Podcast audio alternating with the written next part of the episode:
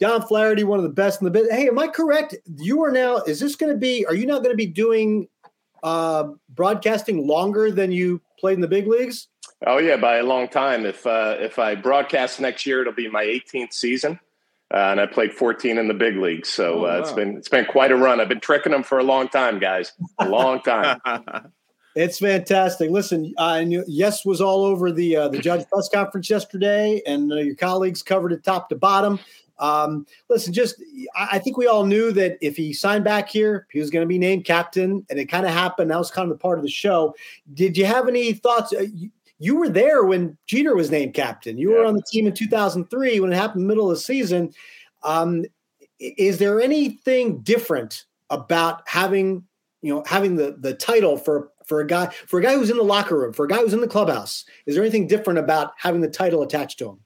No, I don't think so, Sweeny. Uh, in 2003, I remember we were in Cincinnati and they had a big announcement that Derek was going to be the captain. And we all looked around and just said, What do you mean? He already is. I mean, he didn't have the title, but the way he went about his business, the way he was leading us out on the field, we all felt it and knew it anyway. So, uh, you know, I think this is inevitable. You know, when he was going to come back, this was going to happen. And I'm sure everybody in that clubhouse felt this for years already. He just didn't have the official title. So, um, it was nice to hear him talk about how much it meant to him yesterday being the captain and maybe a few more responsibilities. I don't think there are really going to be that many more, but uh, he'll just go be an Aaron Judge, which, uh, you know, for a long time has been perfect. This guy handles everything perfectly out on the field, handles the media the right way. He handled free agency like uh, nobody else I've ever seen. He'll handle the captaincy uh, the same way. So, how much do you guys either learn or or get told or or know with like the hot stove shows and Yes's coverage and uh, I mean, you guys do a great job. Not just you know hot stove, but you know yesterday with the press conference. Like for Yankees fans, it's the go to. You're a big part of it. Um, so I guess it's a two part question. How much did you know about like where Judge was going, where he wasn't going, um, moves that were going to be made, like some inside baseball? And uh, you know tell us about you know what goes into doing a hot stove show or preparing to talk about the off season. Yeah, to be quite honest with you, uh, you know, with the Aaron Judge situation, we didn't know a whole lot. Uh, you know, we we were scrambling up in Stamford, Connecticut, in the studio when Jon Heyman sent that tweet out. You know, and everybody was kind of like trying to gather information. I'll give Jack Curry, my colleague, all the props in the world. I mean, he he's got the pipeline to the to all the Yankee news. So there are sometimes that he might get a heads up that something's coming.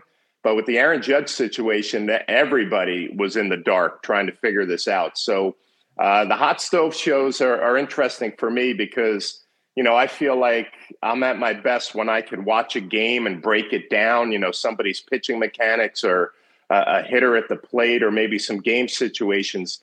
The offseason speculation that that that's not in my wheelhouse. That's Jack Curry uh, does a great job with that. Meredith getting interviews. So the hot stove shows are interesting, but uh, you know when the Aaron Judge news broke and then the Rodon news broke, uh, you know that that makes those hot stove shows for us. So uh, it's been a fun off season to cover so far.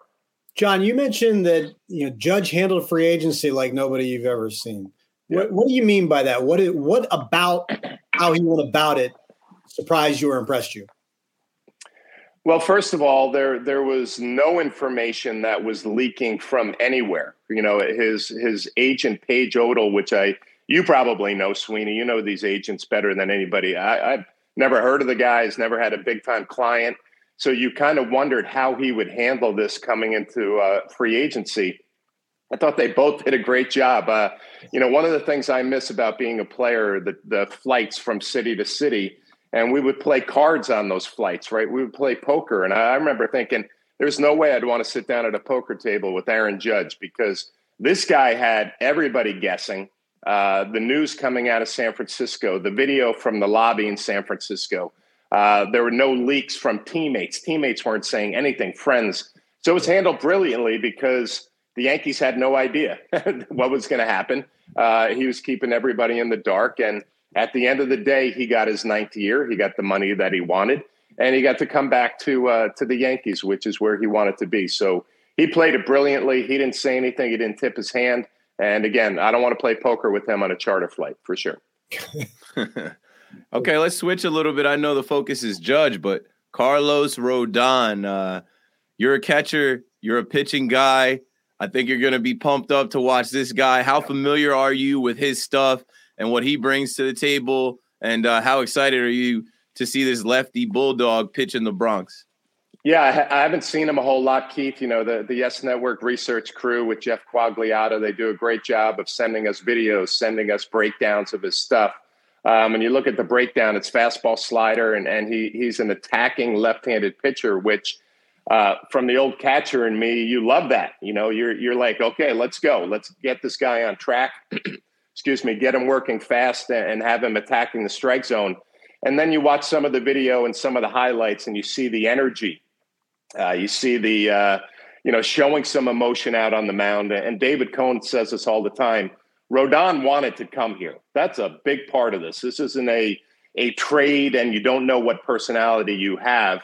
He sought this out. He wants to be in New York. Uh, I think it fills out the rotation perfectly. I love his stuff, but I, I think I love his attitude even more. So he's going to be a fun guy to watch you know, I, have heard some people talking about like uh, trying to rank this rotation now. And listen, obviously, with Gerrit Cole and Carlos Rodon at the top, I mean, it's really good. But I'm still a little, I don't know, I, am a little nervous about the the back half of the rotation a little bit. I'll tell you why. One, Frankie Montas, we we didn't see his best, and we don't know how he's going to bounce back. Luis Severino's durability has been questioned. We hope he's kind of through that.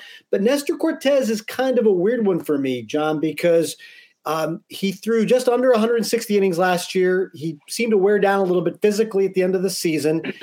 Trying to ask him to repeat that or better that, uh, improve on that I think it might be a tall order given what his history has been. I'm not saying he's not good, but you know he, everything went right for him last year up until the end, and I think just trying to repeat that again, it, it's not always easy to do.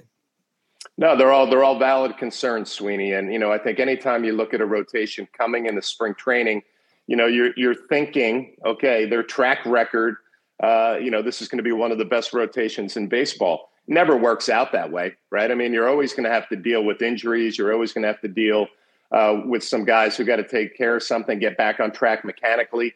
Um, you know, Montas at, at, the back end, listen, he, he was a much better pitcher in Oakland. Yeah. And Sweeny, you would probably know this better than me. He seemed like New York wasn't a factor. It just yeah, he had a bad arm. Yeah, by anything. No, I mean, right. I, I, think he enjoyed it. I mean, think physically there was a concern, and yeah. that probably led to some things. Yeah. So, you know, I, I look for him to rebound, you know, coming to spring training, getting that full year. Uh, Nestor is an interesting one, right? I mean, you're right. He did, he did kind of leak some oil coming down the stretch physically, but you know, this guy right now is your number four is what you'd have to pencil him in. And boy, I'll take him as a number four. Uh, you know, a, a guy who I think from a catching perspective, he just finds a way to figure it out, right? I mean, even when he's not locked in, there's a little moxie there that he's going to be able to give you five, six innings. So um, Severino's the big one, right in the middle. If he can stay healthy, uh, he, has got such a dynamic arm, and and it's an it's an all out mentality. It's an all out delivery. Um, is that going to be able to stay healthy all the way? And most important, is it going to be able to be ready to go in October? I mean, we need to talk about this rotation at the end of September, not at the beginning of March when we get to spring training. I'm really excited to see this bullpen. I was talking about it last night on the fan. Uh, someone called up and they're like, the Yankees got to improve this bullpen. And I'm like, wait a second. Um, they they're probably all right. They they brought yeah. back Tommy Kahnle. Let's start there. You, are familiar with Tommy Kahnle. It's been a couple years. He went out to the Dodgers. He's coming back. They spoke about him in uh, the Aaron Judge press conference and asked Judge about him. He's another guy, a character guy, an energy guy that's going to be great for the clubhouse. And we hope that he's got some of the same stuff that we saw in 2017. Well, I'll tell you what, Keith. What we saw last year with the Dodgers, he's got the stuff back ready. He's he's all the way back from Tommy John. And the biggest thing for me, been there, done that. He, has been in New York. He's pitched in high leverage situations. Um, so you know as much as you can in this game. You know what you're getting from Tommy uh, when he comes over. But I'm with you. I look at this bullpen, and when you have to designate Lucas Luetge for assignment, you know, a guy who I I always laugh. I listen. I know what Lucas Luetge is, right? Mm-hmm. I mean, he mm-hmm. he's been a very good pitcher for a couple of years, and he's been that guy that's overlooked. He's forgotten he's taken for granted. You're, you're not going to miss him, but he's going to go somewhere and have a good year, right? And, and I hope he does. He, he resurrected his career. So I think, Keith, to your point, this bullpen is in really good shape. You know, you got Marinaccio to look forward to coming back from that shin injury. Uh, you got Loaisiga, who started off terribly and he rebounded to be as good as anybody. Clay Holmes hopefully gets through those shoulder issues. So there are so many things to like. There are guys that you're losing that are going to hurt. Um, but you know, Michael King coming back, is he going to be healthy? I'm with you, Keith. Uh, the bullpen every year for me, every spring is one of those. How's it going to work? Who, who's going to be that guy, Sweeny, in spring training? We always find one that comes out of nowhere, and all of a sudden he's throwing 97 and he makes a team, and you weren't even planning on him. So the bullpen's going to be fine. Yeah, and and they'll they usually have more to pick from, so I think yeah. that's a pretty good spot. I, I, do worry about some of the guys coming back from injury. King probably be a little bit behind and maybe a little slow starter, but he was so dynamic. You just hope he can recapture that. Um, John, I'm curious your thoughts on. We asked Jose Trevino this when we had him on last week, and I, I thought I'd get a certain answer from him as a catcher, and I didn't. So since you're a catcher, I will ask you and see what your answer is. Um, three big rule changes coming next year. Okay, pitch clock, the uh, the bigger bases and the pick off situations with that that hopefully lead to more stolen base attempts. I think, and the shift restriction. Um, what's the biggest impact on the game? Which one of those has a has a has a bigger effect? Well, the catcher in me right away says pitch clock. Right, I love it. I love it. Get on the mound, throw the ball. Let's get ready to go. And there, there's going to be some responsibilities for the catchers to um, be thinking a little quicker, right? When that pitch is delivered, that swing is fouled off or swung and missed, whatever it is, it, it's it's instant. You got to be ready to go to deliver a signal uh, to get your pitcher out on the mound to give him a little time to to get ready to go. So I love that part of it. Uh, the bases, which are bigger, hopefully going to create more more of the running game, which I would have enjoyed. That was a, a strength of mine that that has kind of gone away, you know, really in the last what five, six, seven years. Came back a little bit last year, but uh, looking forward to that. And then the throwing over to first base is one that I'm really interested in because as a catcher, that would be a time or a situation for me. It's almost like a timeout in basketball. Yeah. Mm-hmm. You know, throw over to first base because I'm not quite sure what I want to call here. I got to kind of slow the game down, figure out the situation uh, maybe I want to see if this guy is going to square around a bunt. You don't see that much anymore, but back in my day, you did. Um, so that was kind of a situation. Let me regroup, take take a timeout, and have my pitcher throw over. And you're not going to be able to do that as much anymore with these new rule changes.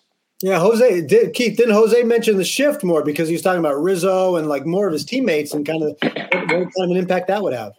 Yeah, we're just expecting some of these guys to have a little bit more success at the plate, maybe some better numbers with the change in the shift. Because I mean, Rizzo's a guy that we've seen him hit right to the man standing in yeah. between. So uh, I mean, I hope that happens. Um, what was I going to ask? Oh, so you know, speaking of Rizzo and obviously Judge and Cole and Stanton and DJ and Josh Donaldson, there's a, a lot of guys that are over 30 that are supposed to be in their prime of their career or the end of their career.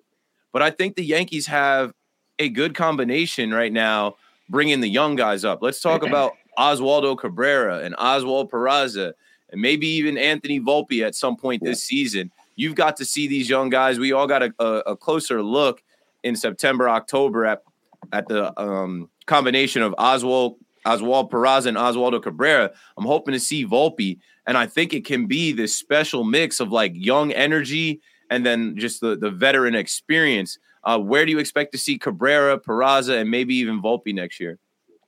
Well, I think Peraza, you have to start with him. And Keith, I think the biggest takeaway that I took away from last year wasn't what he did out on the field because he looked he looked excellent. You know, as a teammate, you're paying more attention to how a rookie handles himself in the clubhouse, how he handles the media, how he carry how how does he go about his business? Does does he get there early, get his work done, so the veterans can come in behind him and, and the rookie's not in the way. And everything we heard about Peraza, he went about his business as, perfectly as you could as a young player. Cabrera the same way. Uh, you know, you, you talk about an older team and mixing in some young players. I look at Cabrera as going to be so valuable, moving all over the field, giving some of those older players a day off a week, maybe, so that they're going to stay healthier. Uh, you know, through the six month season. So Volpe's Volpe's that guy that you know. If you look at his numbers, you say he probably needs some more time in AAA. Uh, maybe struck out a little bit too much with his hundred at bats at the AAA level. But you know the the talent's exciting. So I think to answer your question, Yankees are in a perfect situation from a veteran standpoint. You're ready to win a World Series, or you have a team that you think can win a World Series. But you also have some young talent that you're still developing. And I think the most important part is you're putting those young players in a situation where they can succeed. Um, back in the day, you know, and Sweeny, you remember this when I came up. I mean, rookies were told, sit in the corner, don't say a word. We don't want to see you. We don't want to deal with you. Like, you know, you're you're an outcast on this team, basically. And you had to earn the respect of the veteran players. With guys like Judge, with guys like Rizzo, they they welcome young players now. They they make it an inclusive environment. So you're seeing kids get to the big leagues. They're ready to go. You know, there there's no restrictions. They can let their talent shine. So a perfect situation all the way around.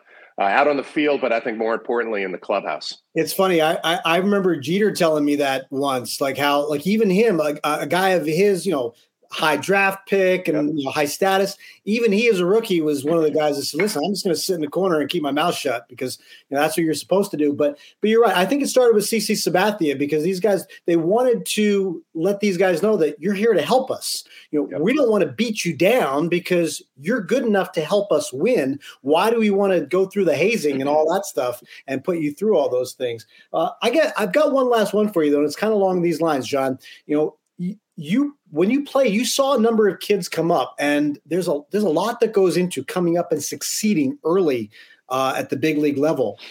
What's how are the yankees going to be able to you know can Peraza be eased in at starting shortstop for the yankees if that's the job he wins when you consider there's other veteran talent around him but you know he's going to be playing he's still young he's 21 years old he's really hasn't spent a lot of time playing in cold weather struggled with it at aaa last year. If he gets the job uh, to start the year as the yankees starting shortstop is there going to be a lot of pressure? Can he ease into it? Can he go through hitting 220 for the first month? If the yankees are winning if the yankees are struggling you know how do you as a teammate handle a guy like that? Well you know, listen, yes, you can you can deal with him hitting 220 for a month and a half. I mean, you got a team around him that if you're looking at Peraza to be carrying your club offensively, then obviously there's a problem. So yeah. th- this is the conversation you hear it all the time. Go play shortstop, go make the play, the routine play, and we'll figure out the rest, right? You take the pressure off of a young kid. When you have all that talent around him, you don't need him to hit 280 and, and carry your club offensively. With all that being said, this kid played in the playoffs last year, which, guys, I, I, was a veteran player who played in the playoffs after like six, seven years. And that's a big deal, right? Yeah. So he he kind of got that out of the way. Now you think about it, he goes home, he's getting ready for spring training.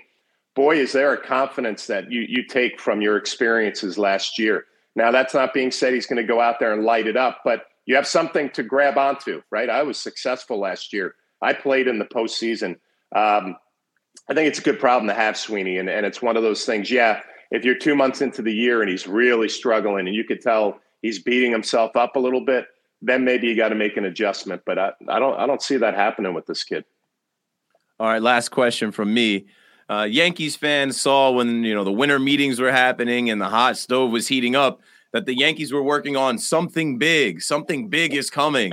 And I told people that's anyone can say that. The Yankees name, they're going to attach that to anything. But I mean, across town, Steve Cohen has something big in the works. Seems every couple days. We haven't asked you, but the Carlos Correa news broke last night or two nights ago now. Uh, there's a lot of talk back and forth. There's like this winter rivalry for some reason. Um, what did you think about the Carlos Correa news? He's someone that Yankees fans wanted. And uh, what do you think about Steve Cohen and what he's doing to baseball? Well, we, we kind of saw this coming, right? And and you know, the first thing I thought of was the Correa news, excuse me, breaks on the day that Aaron Judge is being re-signed or has a big press conference. So, uh, I, you know, there there's always been talk from my days as a player about you know taking the back page, right? The newspapers aren't that big of a deal anymore, but you know, you want to be the team that that is getting all the attention in town. And listen, the Mets and and their ownership. They're they're spending a lot of money. They're they're building a, a great team over there. So from the Yankee perspective, game on. Let's go. Like they'll they'll find a way uh, to make their additions, and I don't think they're going to be distracted or, or pressured into doing something they don't want to do because the Mets are spending money. I always say it's great for baseball when the Yankees are good, the Red Sox are good.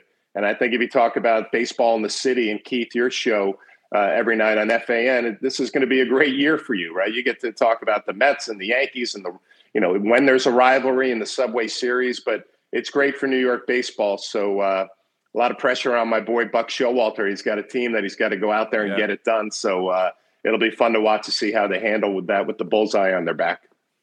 Hot Stove continues all off season on the Yes Network. You can catch John Flaherty along with colleagues uh, Bob Lorenz, Jack Curry, uh, Meredith Marakovits, Michael Kay is on there as well. And um, you guys will have it covered top to bottom as the Yankees push forward to spring training. Anything else in your agenda? You got more triathlon training? Is that the rest of the winter here?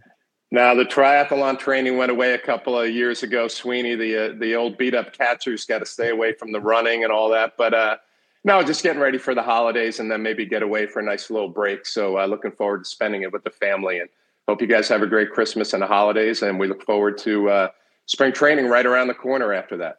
Absolutely. Yeah. Thanks for giving us a few minutes here. Tell your brothers I said hi and Merry Christmas to everybody. And uh, uh, hopefully we'll we'll catch up at a at a local establishment uh, to be named later. You see how I just smiled? I would love to do that, Sweeny. You're the man. Thanks, Thanks, Flash. Happy yeah. holidays.